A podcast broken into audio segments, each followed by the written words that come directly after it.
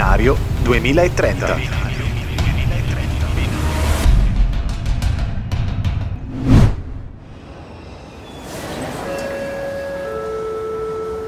Il treno Intercity 17, 20, 30 è pronto al binario 2.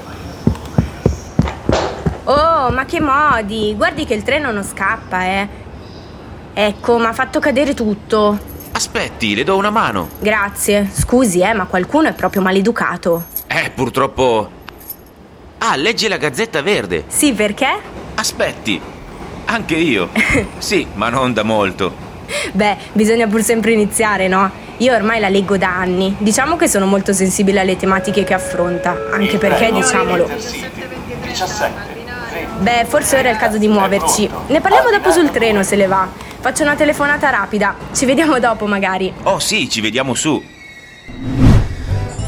Bisogna quindi puntare su un modello circolare, sostituendo quello attuale che seppur ha permesso negli anni un rapido sviluppo industriale e sociale, si è mostrato per nulla sostenibile a causa dello spreco di risorse e l'impossibilità di reperirne di nuove in natura, senza parlare poi dei rifiuti, di quel che gettiamo. Scusi, mi fa passare? Eh, grazie. Permesso, permesso, scusi, grazie. Oh, eccoci qui. Mamma mia quanta gente. È insostenibile tutto questo. Eh, se fosse questo il problema. Ma quanta gente c'è su questo treno? Pensare a quanta ce n'è nel mondo. Eh sì, abbastanza, in effetti stiamo raggiungendo gli 8 miliardi. Eh, ma bisognerebbe rivedere un po' il sistema qui. Non si può andare avanti in questo modo. Più o meno quello che dice qui.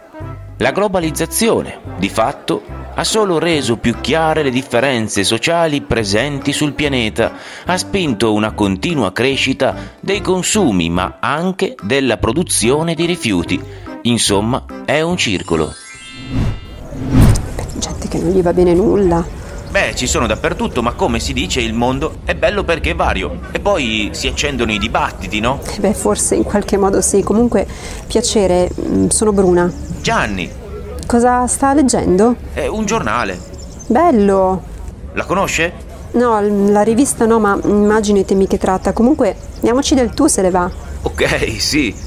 Beh, stavo leggendo del fatto che bisogna cambiare passo riguardo lo sfruttamento delle risorse, che non è più ammissibile pensare di muoversi e produrre come abbiamo fatto fino ad oggi, che bisogna indirizzarsi verso un reale sviluppo sostenibile. Ah, ok, sì, argomenti come sostenibilità, energia pulita, agenda 2030. Sì, esatto, l'Agenda 2030. Ero arrivato proprio lì, sui 17 goal che gli Stati Uniti si sono impegnati a raggiungere entro il 2030. Conosci il tema, vedo. Sì, abbastanza. Diciamo che sono una tipa che legge molto. Poi ho anche una cara amica che è ambasciatrice del Patto Europeo per il Clima, gestisce un blog sul tema green, ambiente, sostenibilità. Ma che poi green vuol dire tutto e niente. Sì, è vero. Mm, Hai ragione, di fatto di green clay c'è piena l'aria tra bio, naturale, green, insomma l'importante è saper scindere la realtà dalla fantasia. Anche perché la maggior parte delle persone pensa che la sostenibilità sia solo un termine che si riferisce all'ambiente, ma in realtà è molto di più. È una questione davvero inclusiva. Ok ambientale, ma anche sociale, economica, istituzionale. Riguarda davvero ogni aspetto delle nostre vite. Sì, è vero, tipo pensare sempre a cosa si nasconde dietro a una scelta che può sembrare banale. Certo che se pensiamo a eliminare la povertà, il problema della mancanza del cibo o allo spreco del cibo nel mondo sembra una roba enorme. Se invece ci fermiamo un attimo a pensare al nostro piccolo, cioè per dire, no? Eh, cosa scegliamo, il cibo che è sulla nostra tavola, come fa a finire lì, eh, quali ripercussioni produce, insomma dove lo compriamo, se è vegetale o animale, eh, che ne so, quante risorse richiede per essere lì, dall'acqua reale a quella virtuale, al suolo. Sì, è vero, poi se pensiamo che alcuni paesi non hanno accesso a cure primarie, non Sì. hanno acqua potabile, ma anche il lavoro, le disuguaglianze e le discriminazioni, sono tutti qui, in questo grande programma di intenti. Ah ok, Pensa che prima sono rimasto scioccato nel leggere che se tutto il mondo volesse mantenere lo stile di vita che stiamo adottando oggi nella nostra società occidentale, dagli Stati Uniti all'Europa, le risorse necessarie a tutta la popolazione mondiale ammonterebbero a circa tre pianeti. Tre pianeti! Tre! Assurdo! Per noi è normale, ma noi siamo solo un terzo del pianeta o poco meno. Sì, mm, questo deve davvero far riflettere. Eh sì, qui non parliamo di quintali e di tonnellate, ma di pianeti. Scusate, per l'acqua sapete se passa qualcuno a cui chiedere oppure se c'è un vagone dove posso andare a prendere una bottiglietta? Non saprei, ho la borraccia. Ah, eh. Anch'io. No, beh, io prendo le bottigliette perché la borraccia poi devo riempirla, insomma, un casino.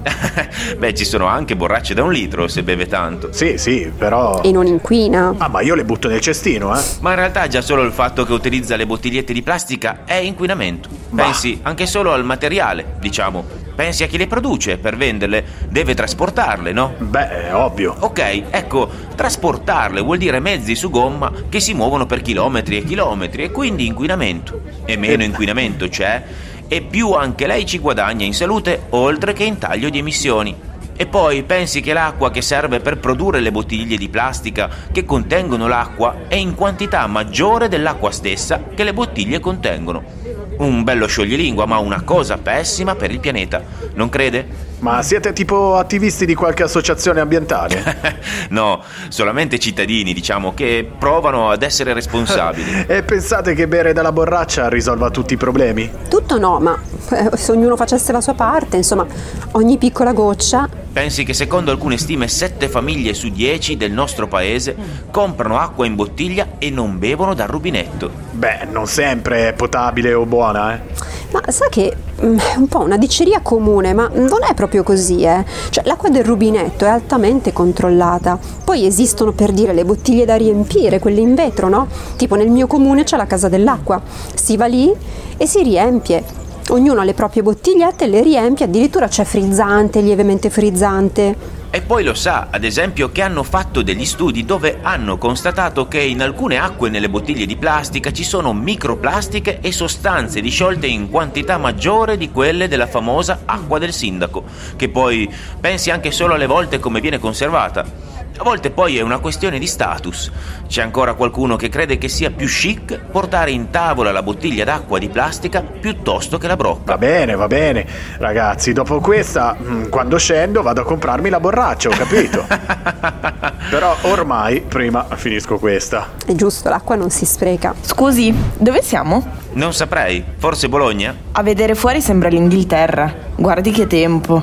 Maggio con la sciarpetta. Ma le sembra normale? Come si dice, non esistono più le stagioni di una volta, no? Eh sì, lo diceva sempre mio nonno. È una frase che si dice sempre, no? Già, comunque c'è poco da dire. C'è troppo inquinamento, le macchine, le fabbriche, tutti questi camion e aerei. Qua hanno cambiato tutto, eh. Per fare un esempio, io arrivo dalla campagna. Mio nonno, da giovane, con gli altri ragazzi, a lavorare ci andava a piedi. Usavano gli attrezzi per lavorare la terra, coltivavano loro la verdura e poi c'era un frutteto dietro casa che due volte l'anno concimavamo con il letame.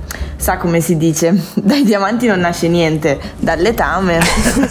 Adesso provi ad andare nei campi, guardi quanti trattori e macchinari ci sono e che puzza, non certo di letame. Beh signora, anche a comprare le cose o a fare la spesa si andava nel paese, cioè, o comunque subi- subito lì vicino a casa. Si vendevano i prodotti del posto, poi che ne so, si riparava, mica si buttava via. Non penso che lei... Aspetti, mh, di dov'è lei? Sono di Collecchio, provincia di Parma. Ecco, non credo che Collecchio comprava l'ananas o l'avocado, o per dire le fragole a dicembre. Ma chi, mio nonno? Ma quale ananas e avocado e fragole? Solo robe di stagione, roba fresca, senza conservanti, insomma quel che dava l'orto. Ci si adattava, d'inverno c'erano le mele, d'estate le pesche e non il contrario. Adesso invece la frutta, la verdura è tutta confezionata, è tutta perfetta e quasi luccica, sembra veramente finta. E trovi tutto al supermercato, roba dall'America, dalla Cina, del Sudafrica, sempre uguali in ogni stagione, come quasi non esistessero più le stagioni. Beh, signora, il mondo va avanti. Sì, se andiamo avanti di questo passo, però, cioè tra industrializzazione, deforestazione massiva, agricoltura e allevamento intensivo, i trasporti sui cargo che viaggiano da una parte all'altra del pianeta, cioè addio bi- biodiversità, addio api, addio natura. Gas serra, inquinamento a gogo, temperature in aumento e ciao ciao. Ciao stagioni e ciao mari, ciao laghi, ciao ciao ghiacciai, ciao ciao piante e ciao animali e ciao a noi. Un cambio di temperatura vuol dire ritardare o anticipare l'arrivo delle stagioni e quando succede è un problema per l'ambiente, per le specie animali, per noi e per il nostro sostentamento. Beh, scenario estremo però, eh. Ma da non scartare tra i probabili. E poi sta già accadendo. Guardi solo agli sconvolgimenti climatici degli ultimi anni. Sì, ok, però... Pensi cosa vuol dire se per l'aumento delle temperature una zona diventa arida? Niente pioggia, niente acqua, niente vegetazione, niente animali che ci vivono, quindi ripercussioni sulla catena alimentare. Poche risorse per alcune attività. È tutto collegato, fino ad arrivare a noi. È tutto collegato. Ok, ok, allora semmai sono da trovare delle soluzioni per evitare questo, che non si inquini, che il mondo produttivo del commercio non impatti sull'ambiente. Sì, su quello sono d'accordo, però è giusto che il mondo si sia sviluppato. Certamente dovrà continuare a farlo, ma in maniera sostenibile. Cioè, un nuovo modello di sviluppo sì che è possibile, cioè voglio dire, se ci sono due possibilità, di cui una è più sostenibile dell'altra, cioè, bisogna scegliere quella. Eccolo qui, lo sviluppo che è in grado di soddisfare i bisogni delle generazioni attuali senza compromettere le possibilità che le generazioni future riescano a soddisfare i propri è definito come sviluppo sostenibile. Guardi qui, rapporto 1987, mica l'altro ieri e siamo ancora qui a discuterne. In fondo non si parla altro che di economia circolare, no? Come in natura, tutto deve rientrare nel cerchio. Il cerchio va sempre chiuso, come diceva qualcuno. Beh, comunque, tornando al discorso prodotti, trasporti, consumi, insomma, ci sono dei modelli che possiamo incentivare. Per dire, esempio, il commercio ecosolidale, il riuso, il riciclo, la riduzione, ma anche banalmente scegliere delle coltivazioni sostenibili, locali e stagionali. Sono tutte piccole azioni che però se ciascuno di noi le compie eh, portano poi a un, a un buon risultato, a un grande peso. Cioè, ognuno deve fare la sua parte, cioè, è, è, questo il vero senso della sostenibilità. Tutti possiamo fare qualcosa e tutti dobbiamo fare qualcosa. C'è un sito che si chiama Footprint Calculator che ti dice di quanti pianeti ci sarebbe bisogno se tutti avessero il tuo o il mio stile di vita. Uh-huh. Praticamente puoi calcolare l'impatto che hai sul pianeta, la tua impronta ecologica. Cioè? Praticamente ti aiuta ad essere consapevole. Tu rispondi a un po' di domande sul tuo stile di vita, sinceramente però non ci sono mica i voti. Dall'alimentazione alla mobilità, dalle caratteristiche della tua casa in termini di materiali utilizzati ai consumi che fai registrare. E lì? E poi la produzione di rifiuti domestici e così via. In base al risultato finale, il sito ti aiuta a comprendere quanto incidi sullo sfruttamento delle risorse della terra e come puoi migliorare la tua impronta ecologica come puoi, cambiando le tue scelte quotidiane, essere più sostenibile, insomma.